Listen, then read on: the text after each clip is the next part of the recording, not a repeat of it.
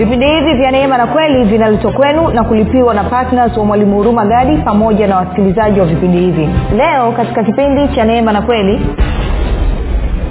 mshahara wa dhambi ni mauti na mauti inaambatana na laana inaambatana na magonjwa inaambatana na maradhi inaambatana na hasara inaambatana na kila kitu.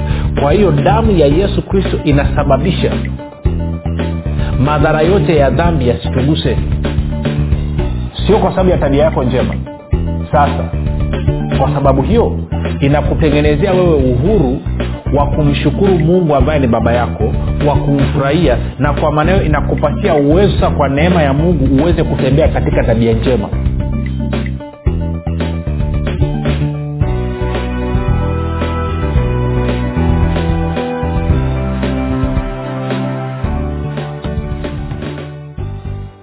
popote pale ulipo rafiki ninakukaribisha katika mafundisho ya kristo kupitia vipindi vya neema na kweli. Jina langu naitwa huruma gadi. Ninafuraha kwamba umeweza kuungana nami kwa mara nyingine tena ili kuweza kusikiliza kile ambacho bwana wetu yesu kristo ametuandalia. Kumbuka tu mafundisho ya kristo yanakuja kwako kila siku muda na wakati kama huu yakiwa na lengo la kujenga na kuimarisha imani yako wewe unanisikiliza ili uweze kukua na kufika katika cheo cha kimo cha utimilifu wa kristo kwa lugha nyingine ufike mahali uweze kufikiri kama kristo uweze kuzungumza kama kristo na uweze kutenda kama kristo. Kufikiri kwako rafiki kuna mchango wa moja kwa moja katika kuamini kwako. Ukifikiri vibaya utaamini vibaya lakini kama utafikiri vizuri ni dhahiri utaamini vizuri. Hivyo basi fanya maamuzi ya kufikiri vizuri na kufikiri vizuri ni kufikiri kama kristo. Na ili uweze kufikiri kama kristo huna budi kuwa mwanafunzi wa kristo. Na mwanafunzi wa kristo anasikiliza na kufuatilia mafundisho ya kristo kupitia vipindi vya neema na kweli tunaendelea na uchambuzi wa kitabu cha efeso. Tumekuwa tunakwenda taratibu kwa sababu kuna mambo mengi ya msingi ambayo lazima tuwawekee msingi na kwa maana hiyo tukienda papara papara tu kuna vitu tutaviacha alafu vitakuwa vijaeleweka na kwa maana hiyo tutashindwa kufikia lile lengo ambalo roho mtakatifu amekusudia.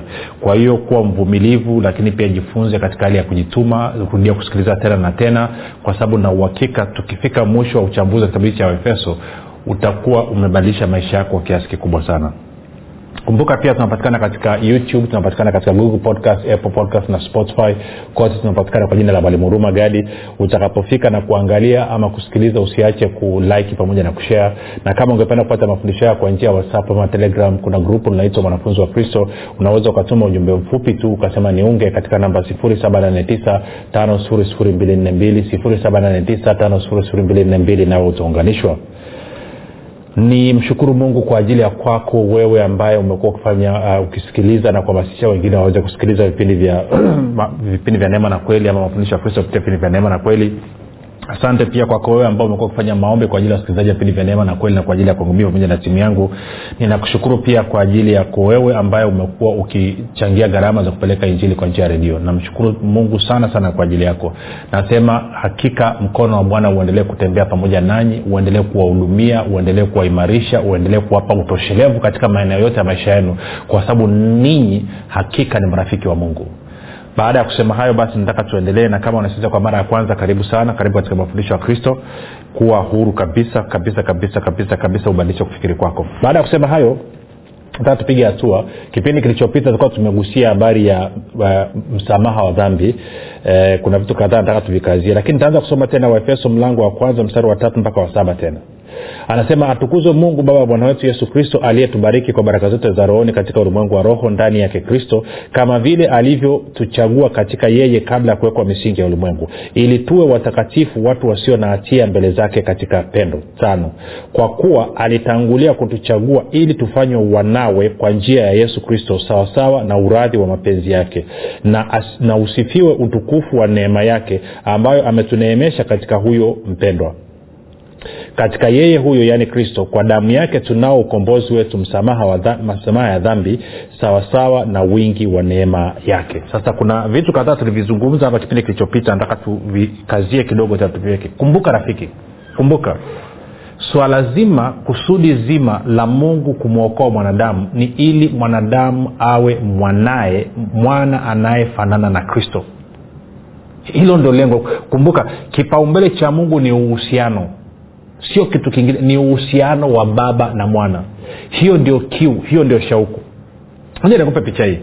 Kwamba kumbuka tuna mungu ni mmoja lakini pia anajifunua ama anajidhihirisha ama anatenda katika nafsi tatu tofauti. Kwa maana ya kwamba ama niseme kwamba una mungu baba una mungu mwana na una mungu roho mtakatifu.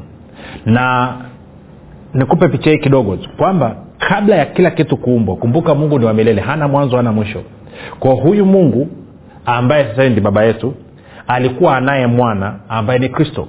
Na kwa maana hiyo huyu mungu ambaye ni baba alikuwa anafanya ushirika na mwanaye kristo ambaye ni mungu. Na wanafanya huo ushirika katika roho mtakatifu ambaye ni mungu. Kwao unao hawa watatu wakiwa katika uhusiano uhusiano wa mungu baba na mungu mwana ambao ushirika ule ile fellowship na communion inafanyika katika roho mtakatifu na mungu baba kwa utashi wake na kwa furaha yake na mapenzi yake mwenyewe akaamua kwamba nataka kupanua familia hii. Ili pendo naloshea naloshiriki na mwanangu huu uzima haya maisha nayoshiriki na mwanangu nataka nipanue wigo niongeze watoto wengine wengi. Ili huyu mwanangu awe mzaliwa wa kwanza miongoni mwa ndugu wengi tunakwenda sawasawa kwa mungu akamuumba mwanadamu ili aweze kuingia awe sehemu ya huu uhusiano wa baba na mwana unaofanyika katika roho ambao umekuwepo milele yote. Usilisahau hilo. Kwa hiyo anapomuumba adamu pale bustani ya eden alikuwa anamuumba adamu katika angalia katika mfano na tufanye mtu kwa katika nini mfano na sura yetu ili watawale. Kwao maana yake nini? Maana yake ni kwamba anavyosema natufanye mtu maanake yake ni mungu baba anazungumza na mungu mwana anazungumza na mungu roho mtakatifu. Kwa hawa watatu wamekaa wanafanya mazungumzo hayo. Na kwa maana hiyo mwanadamu anaumbwa ili aingie ashiriki katika uzima ama uhai ule ambao baba alikuwa nao ule uzima ambao baba amempatia mwana ama ule uzima sisemeja maisha life. Kwamba kushare life and love kush, ili aweze kushiriki maisha ya mwana na pendo kinakuwa ngumu kuelezea okay. Baba ana pendo ambalo analimimina kwa mwana. Baba ana maisha fulani ambayo amempatia mwana ama anamshirikisha mwana. Kwao mungu akataka baba akataka sisi tushiriki maisha yale yale na pendo lile lile ambalo kristo amekuwa akilifaidi milele yote. Tuko sawasawa kwa hiyo mpango wa kuumbwa mwanadamu ni wa mungu. Na mwanadamu anavyoumbwa analikoroga adamu na eva wanaasi. Na kwa maana hiyo wanavuruga mpango wa mungu. Kwa hiyo mungu inabidi aje na mpango mwingine mpango nambari mbili ama mbadala kwa ajili ya kurekebisha hilo tatizo ili kusudi lake lile lile la kuingiza wanadamu wawe wana kwake ili ili ili aweze kuwashirikisha pendo lile alilonalo kwa mwanaye kristo ili aweze kuwashirikisha uzima ule alionao ambaye anamshirikisha mwanaye kristo ili uzima huo huo na sisi tuweze kuushiriki. Kwao mpango wa uokovu ilikuwa ni kwamba mungu anataka kumfanya mwanadamu awe mwanaye na mwanaye ambaye anafanana na kristo mwana anayefanana na kristo. Hilo usilisahau hilo usilisahau. Ndio maana bibilia inazungumzia kama ambavyo tutaona huko mbele katika mlango wa nne kwenye efeso kwamba anataka tukue na kufika katika cheo cha kimo cha utimilifu wa kristo. Ili tuweze kushiriki vizuri katika hii fellowship katika hii communion katika huu ushirika. Hilo usilisahau rafiki. Kwa hiyo kama hujafikiria kitu chochote unapomfikiria mungu na unapofikiria habari ya watu kuokoka fikiria uhusiano wa baba na mwana hicho ndo kilele hilo ndo kilele hilo, hilo, hilo ndio kusudi ndo kilele la kusudi la mungu. Sasa baada ya kusema hayo tukaona kwamba kwa sababu hiyo basi kabla ya kuwekwa misingi ya ulimwengu mungu akaamua alafu akatuchagua tufanane na kristo. Na ili tufanane na kristo akatangaza kwamba sisi ni wenye haki yaani wote wanaomwamini yesu kristo ni wenye haki watakatifu hatuna hatia mawaa wala lawama mbele zake. Na kwa sababu hiyo tuna qualify tunafuzu kushiriki kwenye hayo maisha ambayo yeye mungu baba amekuwa akiyaishi na mungu mwana katika roho mtakatifu ndio maana kusema kwenye wagalatia nne anasema kwa kuwa sasa mmekuwa wana mungu amemtuma roho wa mwanaye mioyoni mwetu aliaye aba yani baba. Na kama ni hivyo ninyi sio watumwa tena bali ninyi ni wana na wana ambao ni warithi wa mungu. Hiyo ndo imekuwaga ndoto ndo maono ambayo amekuwa ndani ya mungu. Na kwa bahati mbaya kanisa alijaelewa bado. Na kwa bahati mbaya zaidi watumishi wengi wanaojiita watumishi wa bwana yesu hawana hata idea na ndio maana kanisa limekuwa liko duni linanyanyaswa lina lina, lina na ibilisi linanyanyaswa na dunia hii kwa sababu hawajijui wao ni wakina nani hawajui wako katika nafasi gani hawajui wao wamerithi nini baada ya kuokoka hawajielewi kabisa. Na ni kwa sababu tumepindua tukadhania kwamba mpango wa uokovu ni mpango ulioasisiwa na dini zetu mpango ulioasisiwa na madhehebu yetu mpango ulioasisiwa na viongozi wetu no. In fact nitakwambia kitu kimoja kitakushoko mpango wa okovu wala chimbuko lake sio yesu. Chimbuko lake ni mungu baba. Yesu kristo kama mwana akaja kutekeleza huo mpango wa mungu baba akishirikiana na roho mtakatifu. Si? Lazima ulielewe hilo. Si? Ngoja niele taongea kitu kidogo afu nitafunga mdomo taendelea na somo. Najua nimepeleka nimepeleka viwango vya juu. Wengine jana nasema nini? Na ndio maana saa ingine kwenye kufundisha tunapata shida. Kuna vitu vingi sana rafiki nimekaa navyo kimya. Kwa sababu kila nikiangalia nikiangalia kanisa naona bado halijafika. Nina mambo mimi ambayo mungu amenifundisha amenionyesha tangu mwaka elfu mbili na ngapi? Elfu mbili na kumi na sita. Nimeshindwa kuwashirikisha. Hata watu ambao tumekaa nao kwenye ibada moja shindwa kuwashirikisha. Bado nikiwaangalia bado yani naona kama vile kasikiliza hii mpango wa okovu chimbuko la okovu wetu ni mungu baba. Mpango huo wa okovu ukatekelezwa kupitia mwanaye ambaye ni kristo. Na sasa hivi kupitia roho mtakatifu tunapata fursa ya kufurahia huo mpango wa wokovu na hayo matunda ya wokovu yaliyotekelezwa na mungu mwana sasa baada ya kusema hayo najua nimeongea mengi sana lakini sio mbaya. Angalia ule mstari wa saba kama soma wa sita na ntasoma mstari wa tano na wa sita mpaka wa saba sorry. Waefeso moja tano mpaka saba. Anasema kwa kuwa mungu alitangulia kutuchagua ili tufanywe wanawe kwa njia ya yesu kristo sawasawa na uradhi wa mapenzi yake na usifiwe utukufu wa neema yake ambayo ametuneemesha katika huyo mpendwa. Katika yeye huyo kwa damu yake tunao ukombozi wetu masamaha ya dhambi sawasawa na wingi wa neema yake. Sasa ngoja niongeze kitu kingine kimoja hapa rafiki ili uweze kunyelewa tofauti kati ya ukristo na imani nyingine iko hapa. Kwenye ukristo tunaamini kwamba mungu muumba wa mbingu na nchi kupitia mwanaye ambaye ni kristo ametufanya sisi kuwa wana. Ndio maana tunamwita baba. Nenda kwenye imani nyingine hawathubutu kumwita mungu baba. Hawathubutu kabisa kabisa kabisa kabisa. Sijui kama umewahi kuliwaza hilo rafiki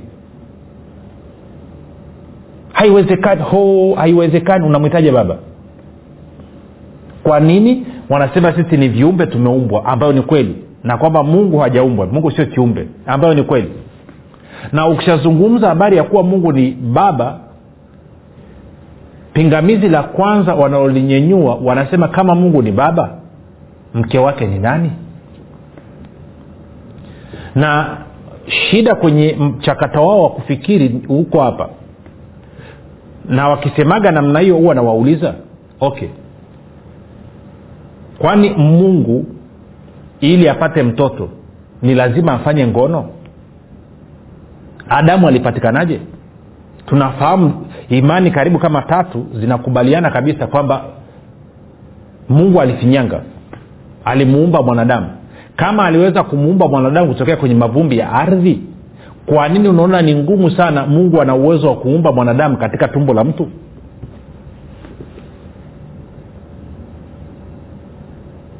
Kwa hiyo pingamizi zao la kwanza huwa hilo kwamba mke wake na mungu ni nani?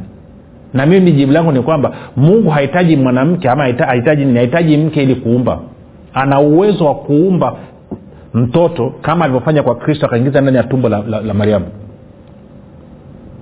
kwao mimi na wewe tunavyosema kwamba mungu ni baba angalia ule mstari wa, wa, wa, wa tano. Anasema kwa kuwa alitangulia kutuchagua ili tufanywe wanawe kwa njia ya yesu kristo sawasawa na uradhi wa mapenzi yake. Hilo ni kubwa mno rafiki. Sijui kama mewahi kuliwaza hilo. Si mungu hakumtoa mwana wake wa pekee amwage damu yake ili anunue watumwa. Alitoa damu ya mwanaye ili atununue tuwe wana na nitaeleleza utaratibu mpaka tuweze kuelewana. Hiyo ndo tofauti kati ya ukristo ama imani ya kikristo na imani nyingine. Imani nyingine hawathubutu kumwita mungu baba. Hawawezi. Wao wanaona ni kufuru blasphemy. Kwa hiyo sisi tunavyosema kwamba mungu ni baba yetu wanatushangaa sasa kwa nini alifanya? Anasema ili hilo liweze kufanyikana angalia mstari wa saba anasema katika yeye huyo huyo nani? Kristo kwa damu yake tunao ukombozi wetu na masamaha ya dhambi sawasawa na wingi wa neema yake. Kwa hiyo kupitia damu yake tunao nini? Mm, ondoleo la dhambi sawasawa na wingi wa neema yake. Hasa ngoja nikuonyeshe kwa vitendo hichi kitu nini kimeendelea hapa kwenye hii damu.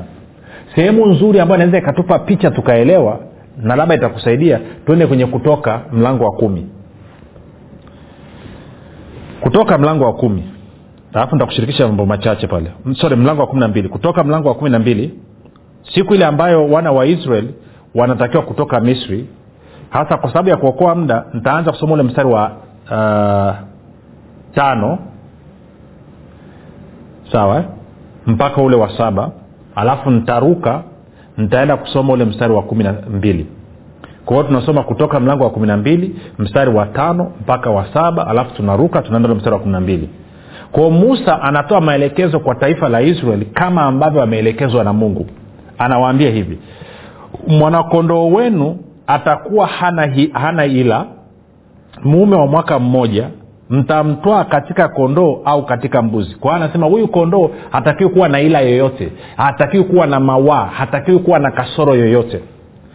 Sita anasema nanyi mtamweka hata siku ya kumi na nne ya mwezi ule ule na kusanyiko lote la mkutano wa israel watamchinja jioni. Kwa anasema huyu kondoo ama huyu mbuzi atachinjwa jioni. Saba anasema nao watatwaa baadhi ya damu yake na kuitia katika miimo miwili na katika kizingiti cha juu katika zile nyumba watakazo mla. Satenda ratibu rafiki. Kwa hiyo kwenye mla, kwenye mlango nataka upige picha ya mlango wa nyumba yako. Anasema chukua hii damu iweke pembeni ya mlango yaani fremu ya mlango kwa pembeni. Sawa e, maeneo la katikati alafu juu ya mlango pia unapoishia mpake kwao unapaka damu juu ya mlango alafu napaka damu na pembeni. Wangapi mnaanza kuona ni picha ya msalaba hiyo?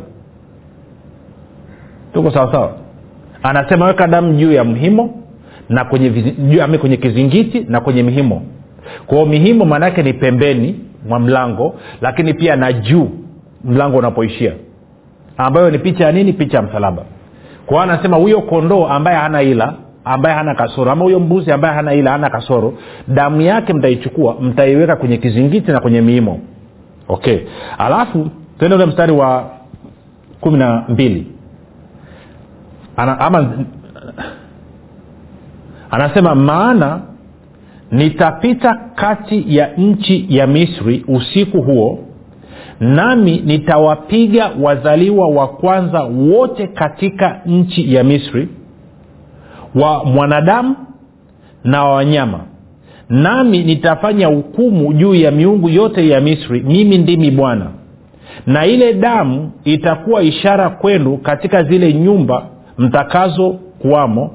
Nami nitakapoiona ile damu nitapita juu yenu lisiwapate pigo lolote likawaharibu nitakapopiga nchi ya misri anasema na siku hii itakuwa ukumbusho kwenu nanyi mtaifanya iwe sikukuu kwa bwana mtaifanya iwe sikukuu katika vizazi vyenu vyote kwa amri ya milele. Na hii ndo inaitwa siku ya pasaka. Tutatue taratibu.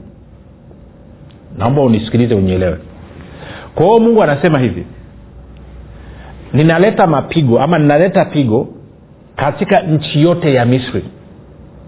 Sasa kumbuka israeli ni watu wa mungu wako misri.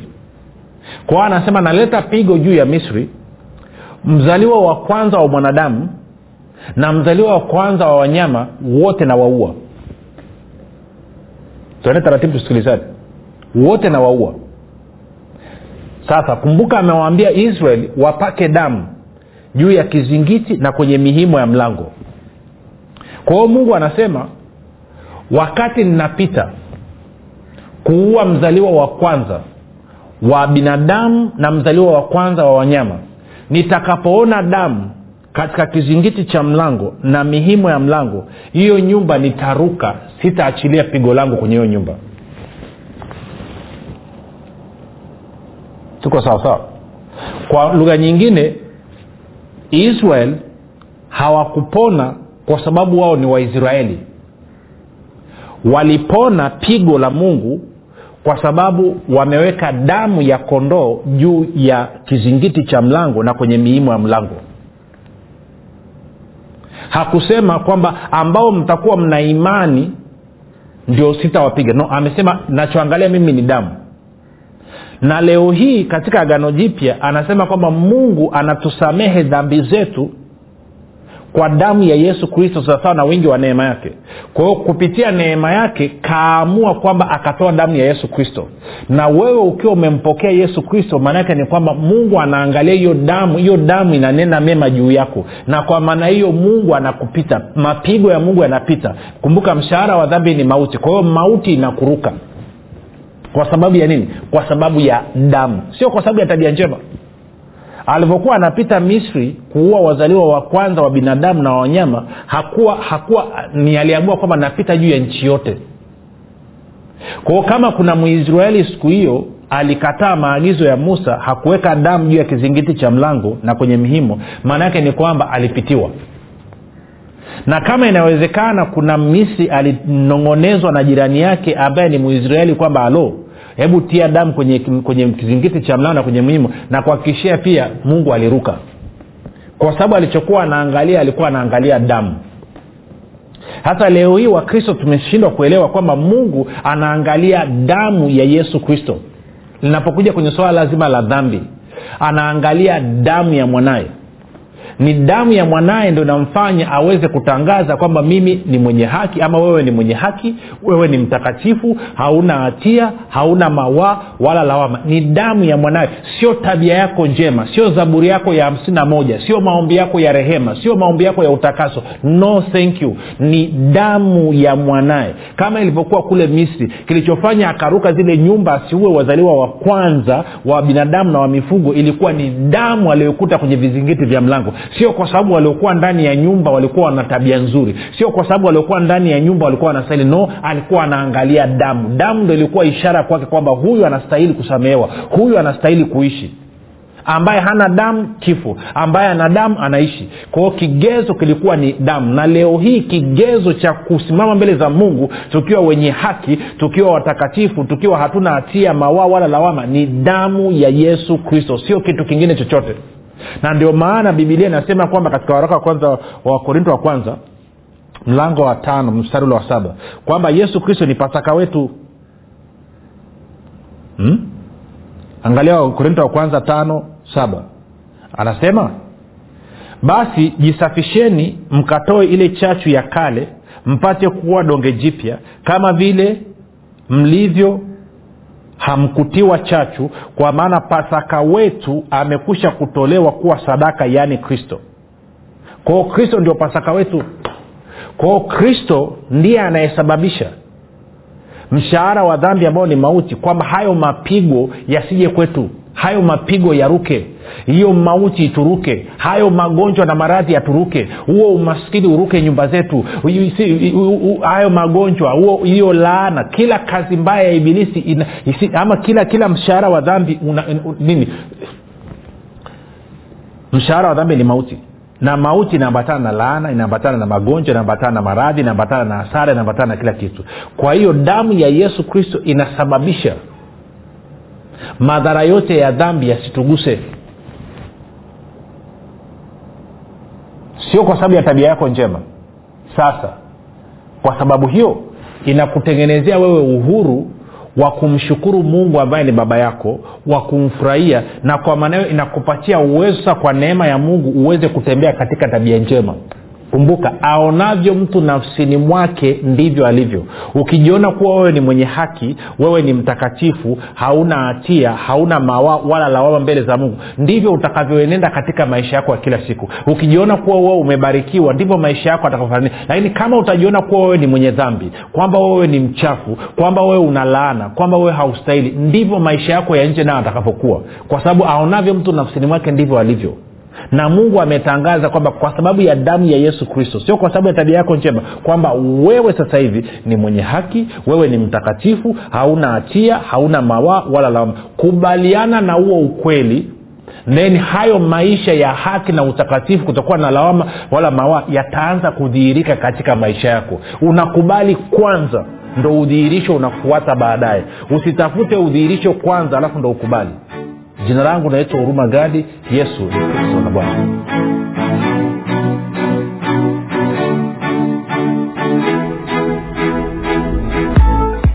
Ee mwanafunzi wa kristo. Je unafahamu kuwa ushuhuda wako ni sehemu muhimu sana ya kuhubiri injili ya kristo? Na je unajua kwamba ushuhuda wako unamletea mungu utukufu? Na pia ushuhuda wako unatumika kuwajenga wengine? Tujulishe kwa kujirekodi kupitia whatsapp au kutuandikia ujumbe mfupi wa kile ambacho mungu amekufanyia kupitia vipindi hivi vya neema na kweli. Tutajie jina lako la kwanza tu mahali ulipo na kile ambacho bwana yesu amekutendea. Kisha tuma kwa namba 7895242 au